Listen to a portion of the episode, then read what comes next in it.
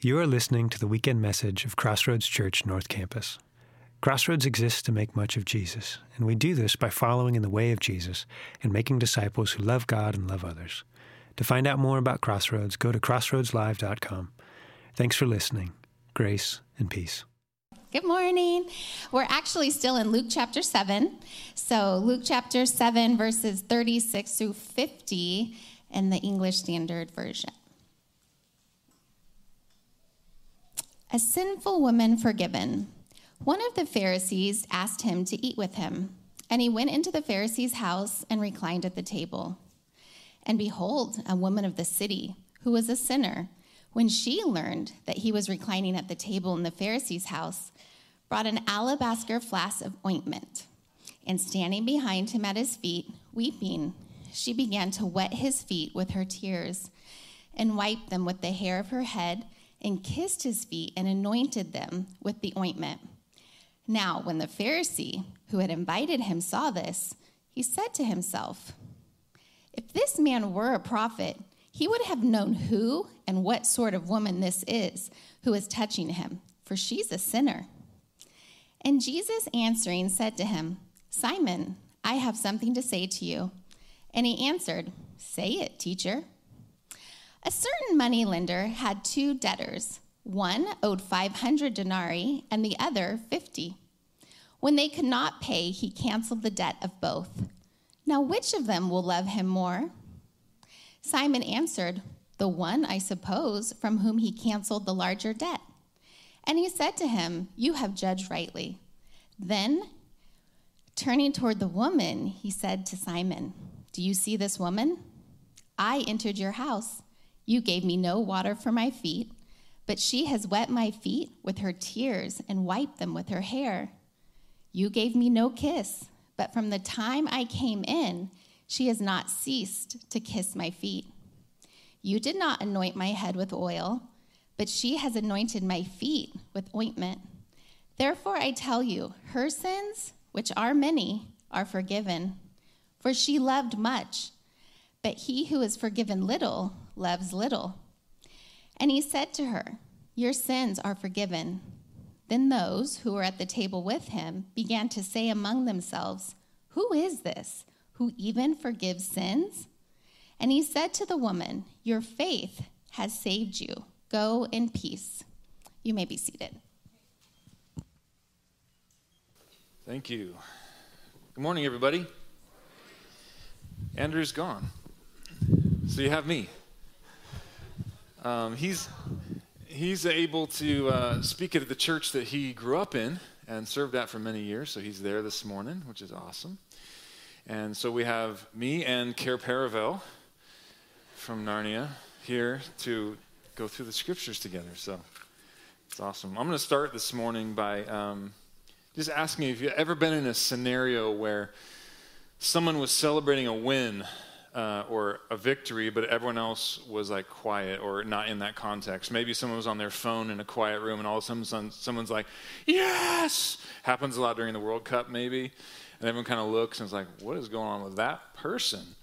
Um, sometimes uh, it's, it's things like when I'm, a, I work from the house, I work for a software company, and sometimes people come into my room while I'm on Zoom meetings and declare things like, I pooped in the potty! You know, and there's a group of people thinking, wow, that's too much information, and I'm not sure why there's so much emotion around that particular act, which we all do all the time. Um, sometimes it's someone in my house that um, is obviously not ready for the day and walks by with like a laundry bin like this but and all of a sudden that boundary between work and life is broken and everyone on the call is like trying not to look and you know it's just kind of this awkward moment uh, and i'm like ah it's fine you know it's my family welcome you know um, other times we're party to some raw or some not so nice moments uh, like uh, i was at a gas station filling my tank up, and the, there was a car on the other side, and there was a, a younger couple in there having a fight of all fights. And I was hearing things about their lives and their relationships that I wish I didn't hear. And they were, it was at the intensity level, they were no longer aware of their surroundings, right? And I'm like, please try to get my gas tank filled, you know, please fill. Because I don't want to be, it's very awkward, right? Uh, because it's, there's a lot of stuff going on, a lot of emotion. Um, and maybe uh, uh, closer to home, a little, a little more tough, is my sister lost her 13 year old daughter a couple months ago, tragically. And um, yeah, we've been working through that as an, as an extended family. And, but something that was, you know, when we spent time together, she's processing, she's grieving, and, and you know, we're at lunch and just different things trigger. Her. We're at Mexican food, and it's like a normal scene, and then but there's like an empty chair at the table that we sat down at, and all of a sudden she just bursts into tears and weeps all over her burrito, right? And if for the people that are aware of what's going on, for our family at that table, it is entirely appropriate. And everyone knows why she's crying and why we start to cry with her. And it's this whole moment that um, in the context totally makes sense. And, the mo- and we cry, and the moment passes, and we finish our burritos. Um, but if you're in the restaurant, all of a sudden it's like, what is happening at that table? Like these people probably shouldn't be out in public, right? And there's all these judgments, and you know the whole you can feel the whole place looking at you like, oh my gosh. But they don't understand what's really happening.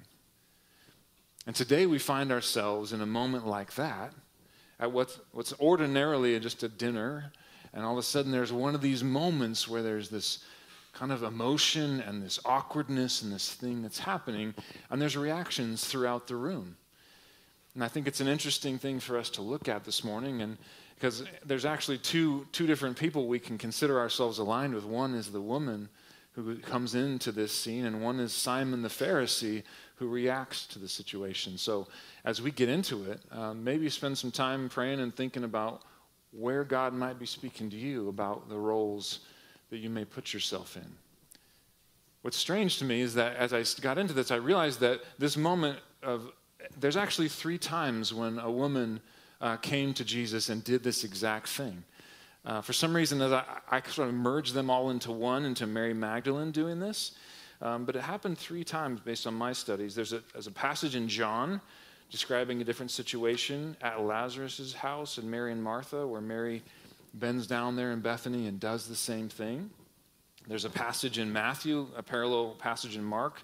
an unnamed woman uh, a few days before Passover in another house in Bethany. Um, and this passage in Luke describes a scene early in Jesus' ministry, sometime after he chose the 12 disciples in Simon the Pharisee's house somewhere near Galilee.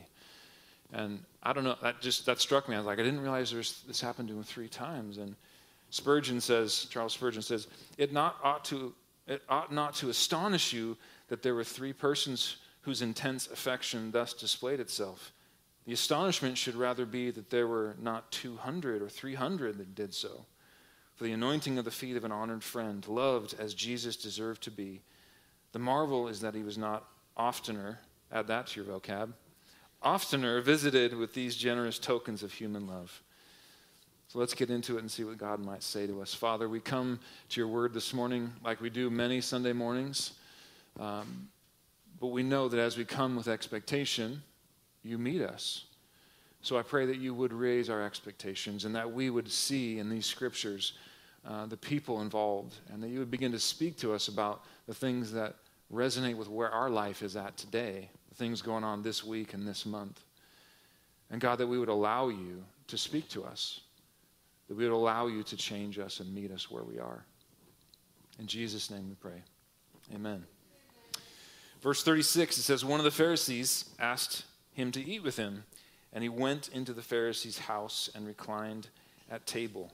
How does Jesus feel about Pharisees? Not so great, right? Back in chapter 5, there was already a moment where he kind of discussed some things with the Pharisees and called them some things. Later in Luke, in verse 11, it says, And the Lord said to him, Now you Pharisees cleanse the outside of the cup of the dish, but inside you are full of greed and wickedness.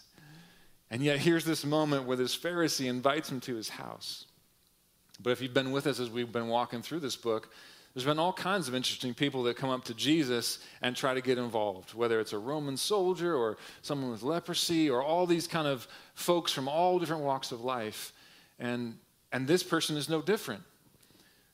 But why did he go? He got this invite from this person, and perhaps it was because he was Jesus, and it was a prophetic moment where he saw that if he went there, there would be this thing that happened that would get written down in the Word of God for all generations to learn from. Maybe he had a sense of that. But when he came down into a human body, he was limited more too. And he often just listened to the Father and did what the Father asked him to do. And so maybe he just decided, well, I'm just going to, I don't like this guy. I'm not sure what his motives are. I got this, dinner. I'm going to go and just make myself available to whatever God might want to do. I think it was probably both. Probably an inclination from the Holy Spirit, there was something going to happen. But something to learn from when someone invites you to dinner, invites you to hang out, but you don't necessarily enjoy hanging out, or you're not sure what their motives are. Maybe there should be more moments like this where we say, you know what, God, I, I'm reacting personally to this person, but maybe I should just go and put myself in the situation and see what you might do. Verse 37 And behold, a woman of the city who was a sinner, when she learned that he was reclining at table in the Pharisee's house, brought an alabaster flask of ointment, standing behind him at his feet. Weeping, she began to wet his feet with her tears, and wiped them with the hair of her head, and kissed the feet, kissed his feet, and anointed them with the ointment. Now, when the Pharisee who invited him saw this, he said to himself, If this man were a prophet, he would have known who and what sort of woman is touching him, for she's a sinner. So the, the woman of the city is just a different way of saying she's a prostitute. Uh, her job is out there doing the things. Um, so, and, and she's a sinner. It wasn't like she was one of the upstanding citizens who was trying to pretend she was good. She was like, you know, I'm all out there. Everybody knows it. This is my life. Deal with it. She was a, a sinner, sinner in that sense. It says she was standing behind him at his feet. And that might sound strange if you're used to the tables that we eat at. It wasn't as though she was crawling under the tables, okay?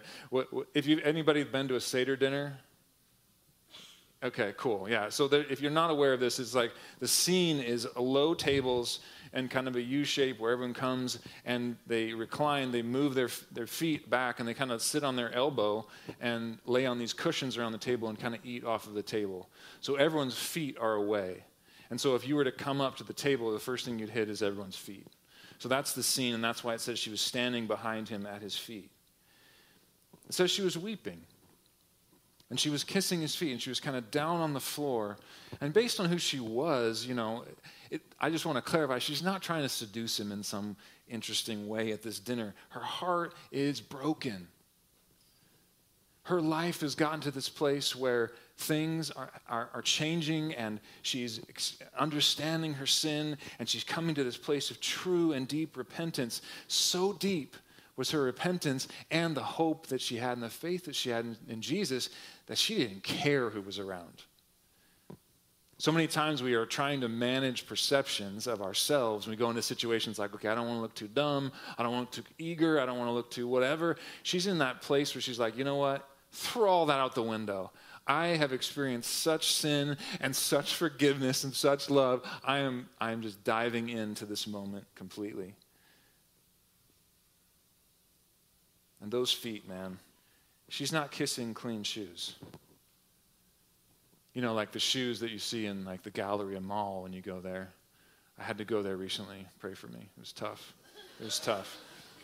We're not talking America where it's like you don't hardly even touch the dirt, right? If you, we're talking about feet that walk around in the dirt, and there's animals, and there's open sewage in some cases, there's all kinds of things going on, right? It reminds me when I was in my late teens and 20s, I wore Birkenstocks when they weren't cool, folks, okay? I even had a heel strap, which took it to a whole nother level. like Jesus, I might say. But um, at the end of a long summer day of fun in Chico, those had some funk to them, okay? They did, they were nasty. And that's why I started wearing socks with them, which took it even. I digress. The point is, the feet were nasty, okay? They were unwashed. And her act of, of service and love was to bend down there and get her face right near those feet. And considering who she was and what kind of her, it was an amazing moment. It displays humility, taking herself low to the lowest position possible, and she honors him by serving him in the, in the most meager way possible. And she didn't even put water on his feet, which is like, you know, maybe invaluable in a way, but she actually used water from her own tear glands. And she actually used this amazingly per- expensive perfume to do that, to honor him in that way for such a lowly job. It was an act of worship. That's what it was. It was an act of worship that, that filled that place with a whole different fragrance. Simon's over there. Awkward moment. If this man were a prophet, he says, he's already judging me. He's already looking at Jesus as too small as a prophet. He doesn't even see what Jesus is saying about himself, which is, I'm much more than just a prophet. But he's getting real judgy. And he says, if this guy would even know. My question immediately was like, how does he know who she is? And why can she just walk right into his house? Interesting, Simon. So I studied that a little bit, and it's not like that, actually. What happens is, what happens is when, when a big rabbi comes to a nice dinner and they all sit down, if there's going to be great conversation and teaching, what happens is the, the community can kind of come and stand around and listen. They can't participate in the meal, but people are invited to come here because it's like a lot of leaders and, and spiritual teachers talking. And so there was normally a crowd for a meal like this. Not a huge crowd, but people from the community good, upstanding citizens, but she was there. She didn't even deserve to be there, probably, but she was there. And much more than that, she stepped forward to the table. You can think of how inappropriate this situation might have seemed. How inappropriate that she would not only join the crowd, but she would cross that line, come to the table, get down and start touching Jesus' feet and weeping how scandalous. All he can think of how, is a, how inappropriate it is. How, but it reminds me how our response to sin, sometimes as churchy people, is to create distance and judgment and create this chasm between the people that should be able to come here and the people that probably shouldn't. Forget that she's weeping openly Forget that she's making her hair filthy. Forget that she's let it down, which is another scandalous thing because you don't let down your hair in that culture unless you're just alone with your husband. It's your, it's your glory. And she lets it down and gets it filthy on this guy's feet, Jesus' feet, wasting all that costly ointment. And he's thinking in his heart, he says to himself, if this man were a prophet. Verse 40, and Jesus answering, I love this. Jesus was answering an internal thought. Jesus answering said to him, Simon, I have something to say to you. And he answered, Say it, teacher. I want to stop here and take note. Jesus can hear what you say to yourself. I'm going to say it again, real slow. It's hit me hard. Jesus can hear what you say to yourself. Your inner dialogue is something he knows about intimately. All of your reactions, your judgments, the things you say, the things you think, the things you imagine, envy and pride and judgment and lust and all the other things. He knows and he hears all of that.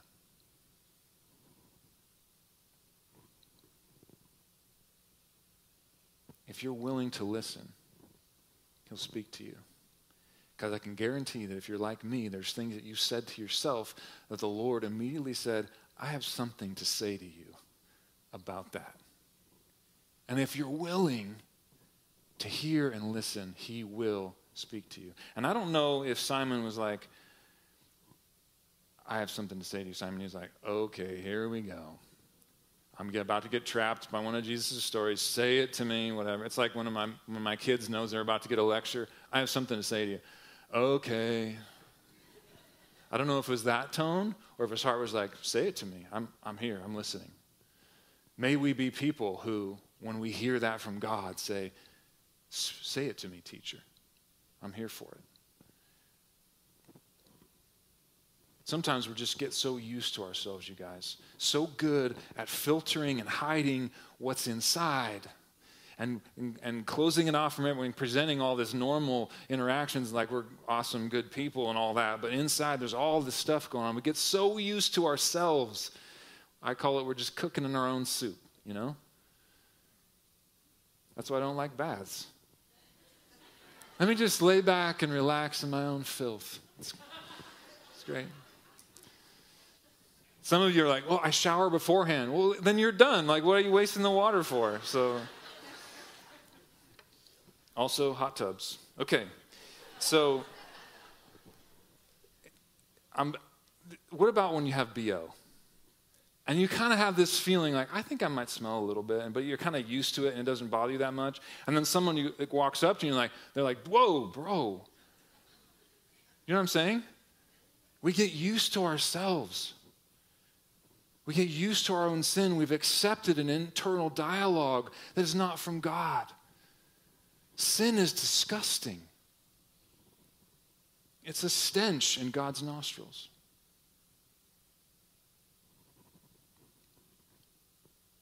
He says, I have something to say to you. What's your response? Say it, teacher. Are you willing to be taught? Are you willing to be confronted by God?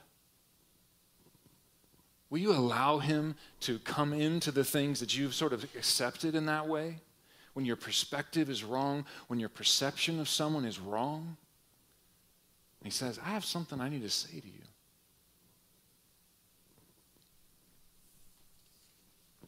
He says in verse 41 a certain moneylender has two debtors, had two debtors. One owed 500 denarii and the other 50.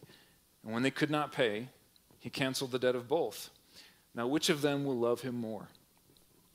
Simon answered, The one, I suppose, for whom he canceled the larger debt. And he said to him, You have judged rightly. Interesting question came up in my own mind Are some sins worse than others? I think so. I think there's some things that we can do in blasphemy and open rebellion and, and sins that we can do that have such a blast radius that they affect so many different kinds of people. Uh, but my question is this whether our sin is large or small, how much of it can we take care of on our own? Zero. Everybody owes a debt that we cannot pay. And see, what Jesus is getting into here is perception. How we perceive ourselves and our own sinfulness, and how we perceive other people and their sinfulness. Because I can tell you that for someone, 500 denarii is a drop in the bucket. I could drop any amount of money right now, and, and half of you would react like, ah, oh, it's not much money, and half of you be like, that's a lot of money. So no matter where you find yourself, it's a matter, Jesus is delving into your perception of yourself and of others. John Owen, a theologian, a Puritan, said, He who has slight thoughts of sin never has great thoughts of God. In Luke 5, Jesus said this, and the Pharisees and, and the scribes grumbled at the disciples, saying, Why do you eat and drink with tax collectors and sinners?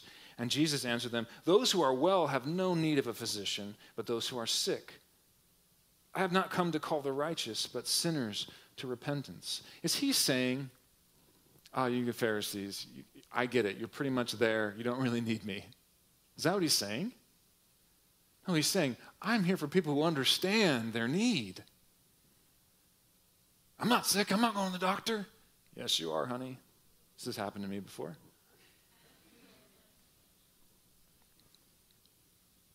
The difference here is that our perception, our comparisons, and the need or lack of need that we feel for Jesus.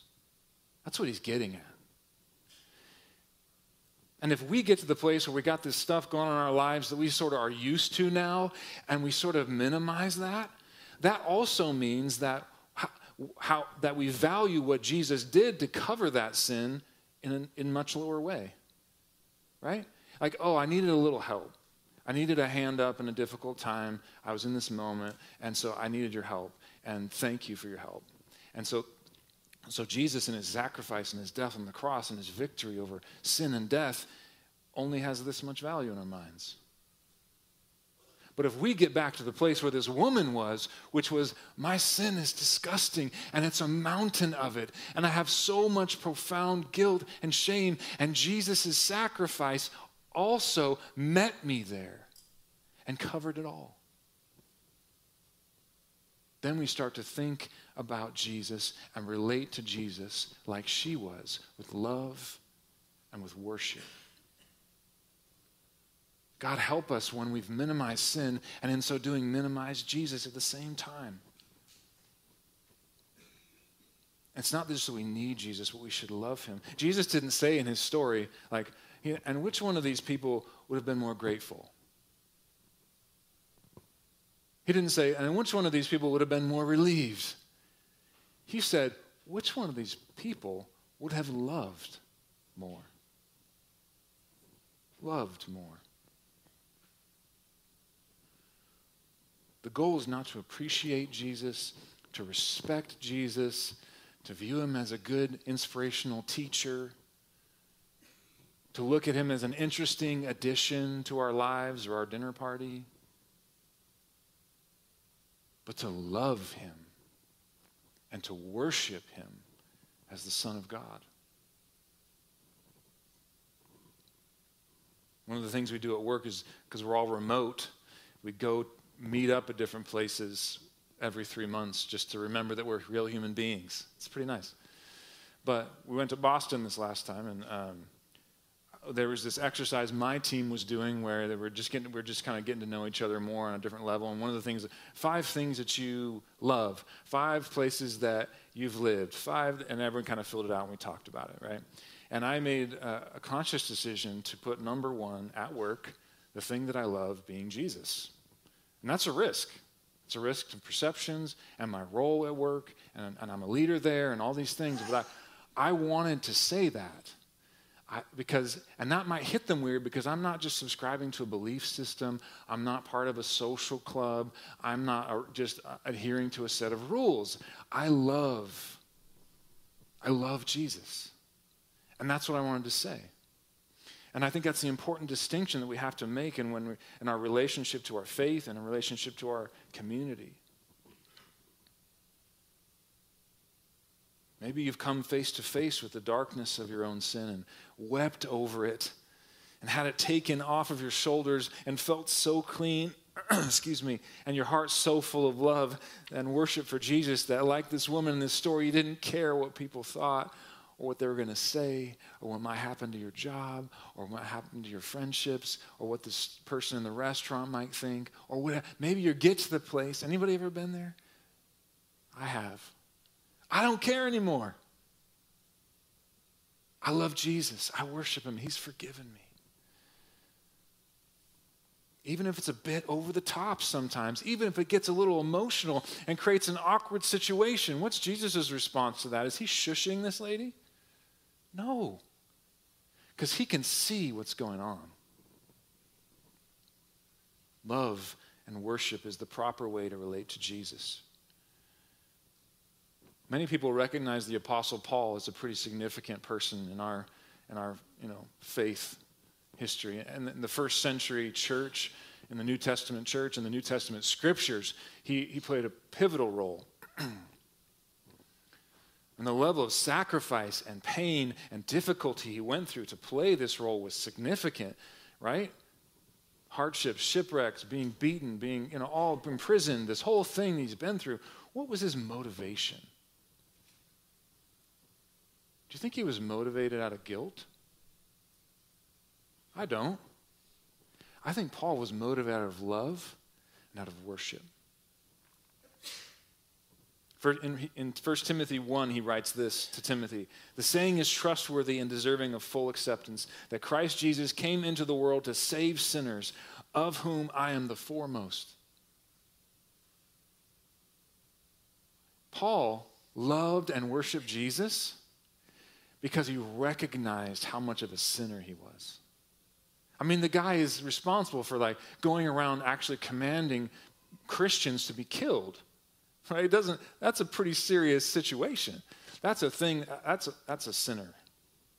And he says, I am the most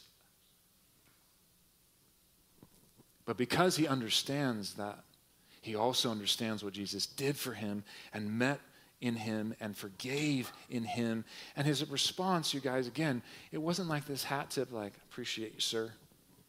It wasn't like he helped you round up some cattle that got out and helped you mend the fence. Appreciate that. No, he was transformed. He had a mountain of sin and guilt and shame lifted off of him, taken, completely accounted for, and erased, and it changed his life forever and set him on a whole new trajectory that he walked in with God himself as a friend.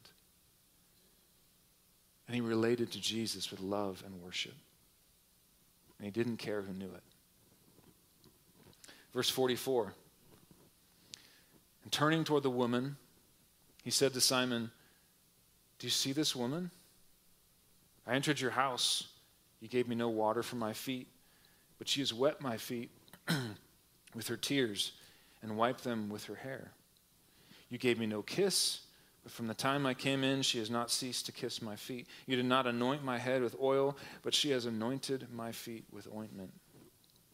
I need to explain a few things about this because it might seem a little weird. Because if you went over to someone someone's house for dinner and they greeted you and said, Would you like some water for your feet? You might be a little offended. Your feet are nasty. Or, guys, if you invited a friend over and it's like 15 minutes into the visit and he's kind of acting offended, and you're like, What's going on, bro? He's like, I've been here 15 minutes. You haven't kissed me, man. That's, that's not how we do stuff. I, I don't think. And if you, but if I showed up at your house and you're like, welcome, thank you, and I and dumped some oil on my head, you know, I'd be like, what? But these are very appropriate. My point is this these are very appropriate things for them to do. And especially for Simon as the host to honor a guest because of the feet situation, they clean the feet as they come in so they can have a meal without that. They kiss they each other. And, and think of this like a good Italian family. Any Italians in here? Yeah? A few? hey man, you know, kiss each other and like, so good to see you. Or, or like a French culture where they, they do the kiss thing, you know, it's like that. It's like, it's an honoring thing to do. It's like almost like Simon was in his recliner watching TV and Jesus came. He's like, oh, thank goodness you're here. I'm starving. Let's go eat. It's like this dishonoring thing. And he's calling him out on it. He says, Do you see this woman? At this point, Jesus is talking, there's this awkward situation happening, and he's speaking to the host of the room. The entire place is probably silent and just watching this whole thing already. And he still says, Do you see this woman? What's he saying to him? Do you have any idea what's going on? Do you perceive anything real here? He's saying, Do you see her as I see her? Or are you just sitting high on your little judgment seat? Do you see what's happening here? Profound forgiveness. This woman's life is being transformed in front of us. The trajectory of her life is going straight from death into life right here in front of you. Do you see her? Do you see the contrast between her and you? That's what he's saying. Do you see her?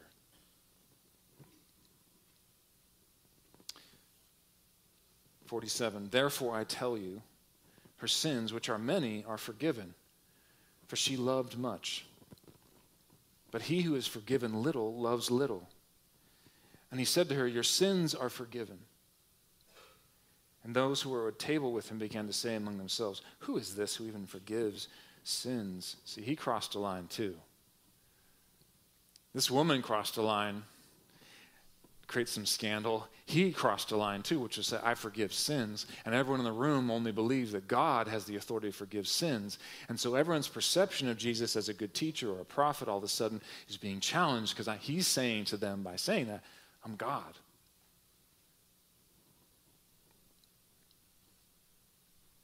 But he's speaking to her in this context. It says, it's not her act at dinner that saved her.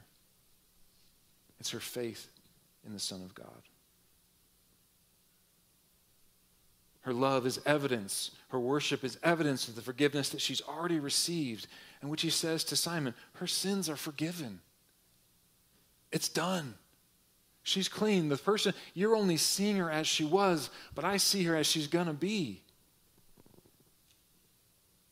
God, help us to see people that we know like that. Help us to see our spouse who we know so well, not for what they, who they've been up to this point, but who they're going to be when God works in their hearts.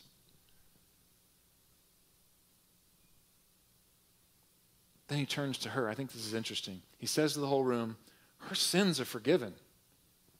You guys need to change your perception of this woman from here on out. But then he looks right at her also. And he says, Your sins are forgiven. Can you imagine that moment when her and Jesus lock eyes and he looks right into her soul and he says, Your sins are forgiven?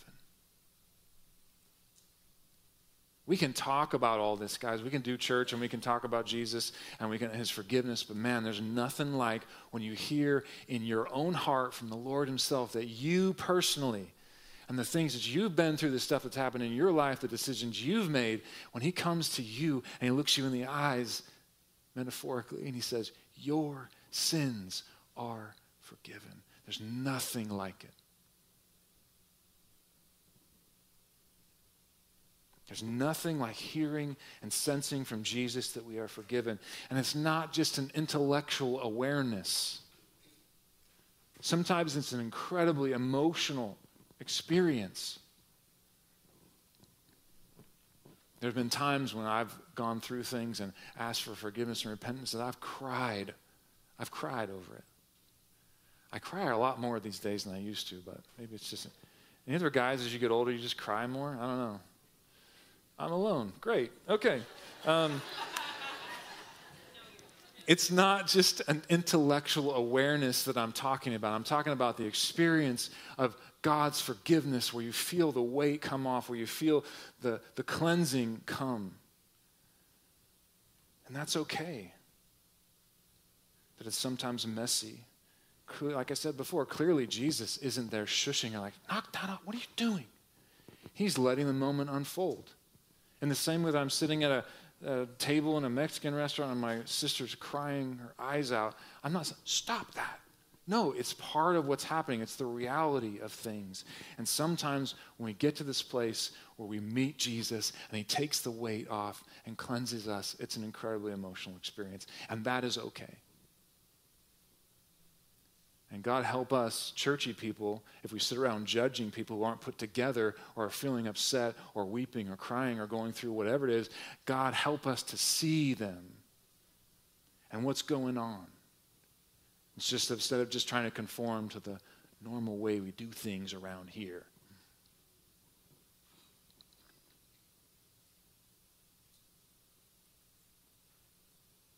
And he said to the woman, Your faith has saved you. Go in peace. What has saved her? Faith. Did she work off her sin? Oh, now that you wash Jesus' feet, like that's the ticket. Now you're in. No. What saved her is the realization, unlike a lot of the people in that room, that Jesus is the Savior, that He's the Messiah, that He's the Son of God. Her faith in Him is what changed things for her. Faith in whom? Faith in Jesus himself. And he tells her to go as if to say, okay, that's enough. we did it. We're good. You're fine. We don't need to belabor it. You're forgiven. Go in peace. What an amazing moment. What do we do with this story? As I said as I opened up, I think we, we need to place ourselves in it. And we need to relate to the people in this story and allow God to speak to us from His Word. Like I said, if there are some of us who have experienced profound renewal and redemption from a life of sin and difficult things and darkness and shame, and we've gone through that, and grieved and cried and taken it all off our shoulders, and our hearts have become so full of love and worship. Can I get an amen from somebody? Okay. But I want to I want to I want to talk to two people in the room. not individuals, but groups. There are some of us who have come this morning or online who view ourselves as too great of sinners. Like you hear these things and you think about them and you really want to believe that you're forgiven and you're trying, but deep down in your heart, what you really actually feel and believe is that you're not forgiven. You're someone maybe who even comes into a room like this or it just stays online because you don't feel like you're one of the people that should come to church, like you don't fit here because of all this stuff that's happened. And maybe you just come in, and the most you can do is slip into the back row because that's all your shame will allow you to do.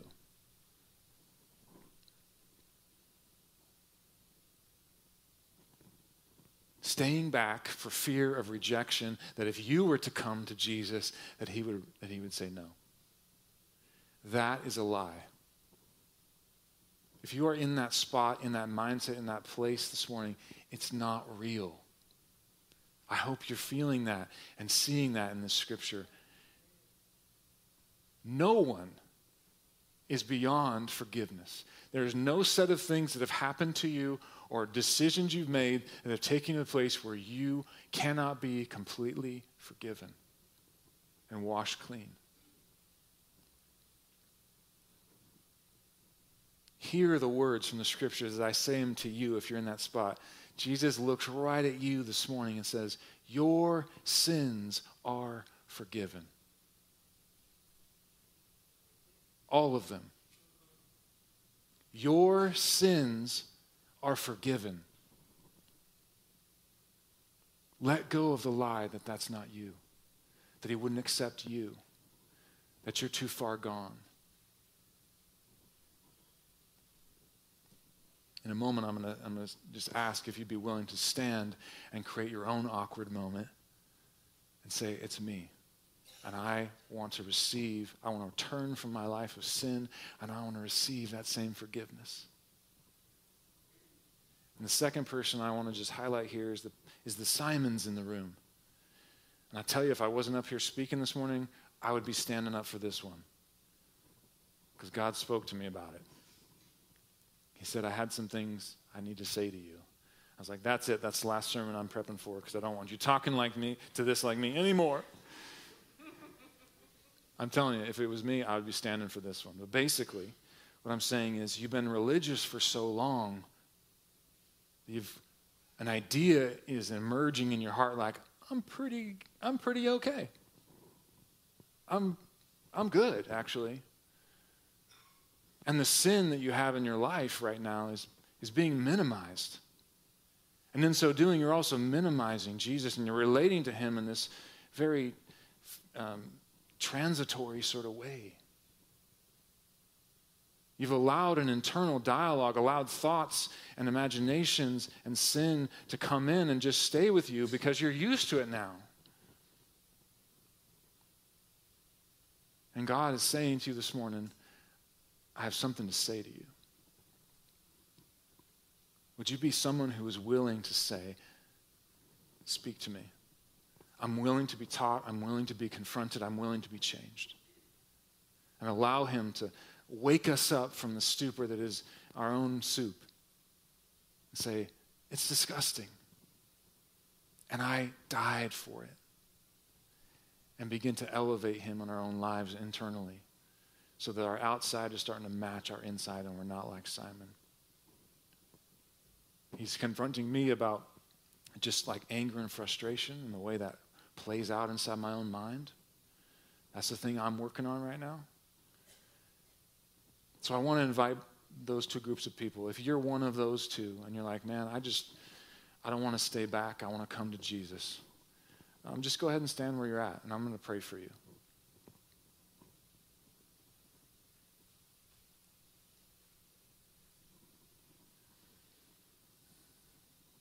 Awesome.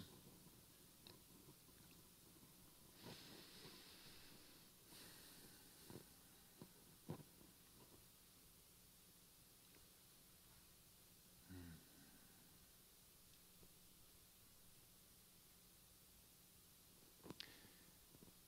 Jesus says, as each one of us have come and stood before you.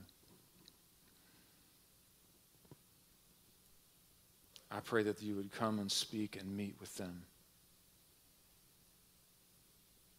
That you would let them know that you have not let go of them, you have not forgotten them, they are new, not too far gone, that they are not in a place where you can't meet and touch them.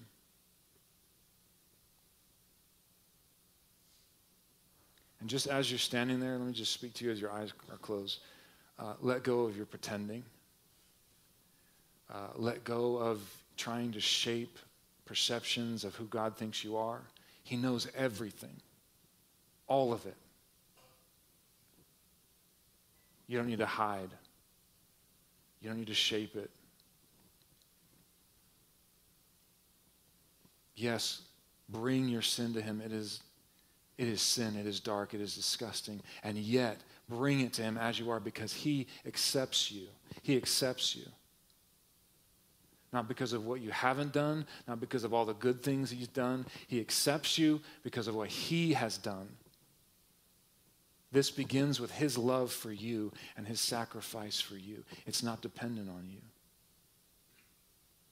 So just come with the things that are in your mind and your heart that you can't, that you've been carrying, and give them to Him. And Lord, I pray for those who feel like they are too far gone, that they are not worth forgiving, that, there is, that they don't have a place here, that they can't come to you. I pray that you, that you would meet them right now. And you look them in the eyes and their heart and say, Your sins are forgiven.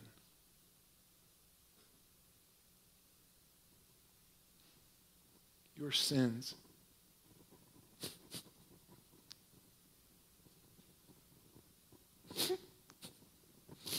Your sins are forgiven.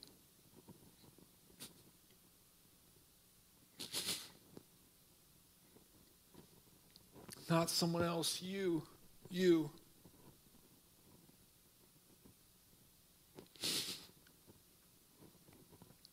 Accept his, his forgiveness. Let it wash over you. Accept it. It's true. He's taking it off you right now in Jesus' name. He's washing you clean. He's giving you new clothes to wear. He's transferring you from the domain of darkness into the domain of light. He's adopting you as his own. He's giving you a hope and a future. Allow His love to, to fill you now and give you hope in spite of what is past, to change the trajectory of your life.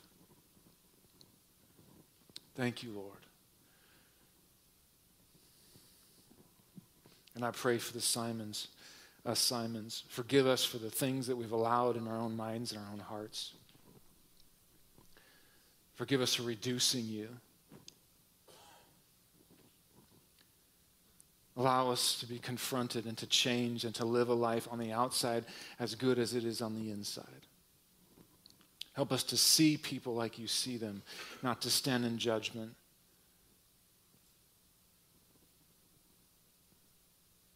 Cause us to be pure and washed out and washed clean.